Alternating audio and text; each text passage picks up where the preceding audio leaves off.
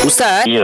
ah, Apa hukum sekiranya Seseorang perempuan menindik Di badan selain di telinga Contoh di hidung Di pusat Di kening Di lidah ya. Ah, Di Eh, ah. pipi Pusat ada kan? Ada Ustaz Guana tu Ustaz uh, buat bertindik ni bertindik telinga ni pertama ya, dalam Islam apa ni apa diperaku apa diperakui hmm. zaman Rasulullah SAW pun dia ada kisah apa ni uh, maknanya sahabat-sahabat wanita ni isteri kepada sahabat-sahabat ni ya, mereka ni apa bersubang bertindik telinga hmm. uh, adalah beberapa apa ni, syahid ataupun apa syawahid dalam bahasa Arab lah hmm. hmm. yang minta ambil daripada adik Nabi kisah buat subang ni okay, cuma selain daripada telinga Ha, maknanya buat kat hidung, kat bibir, kening, macam-macam hmm. rasa alang dan apa-apa bertindiknya. Hmm. Faktor juga termasuk dalam perbuatan yang melampau.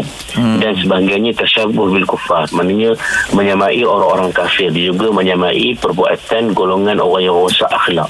Maka hal ni tak boleh. Ha, ni dilarang dalam agama kita. Ha, Ah. Buat telinga, telinga pun satu je sampai jangan sampai tiga empat sujud Iyalah. Betul.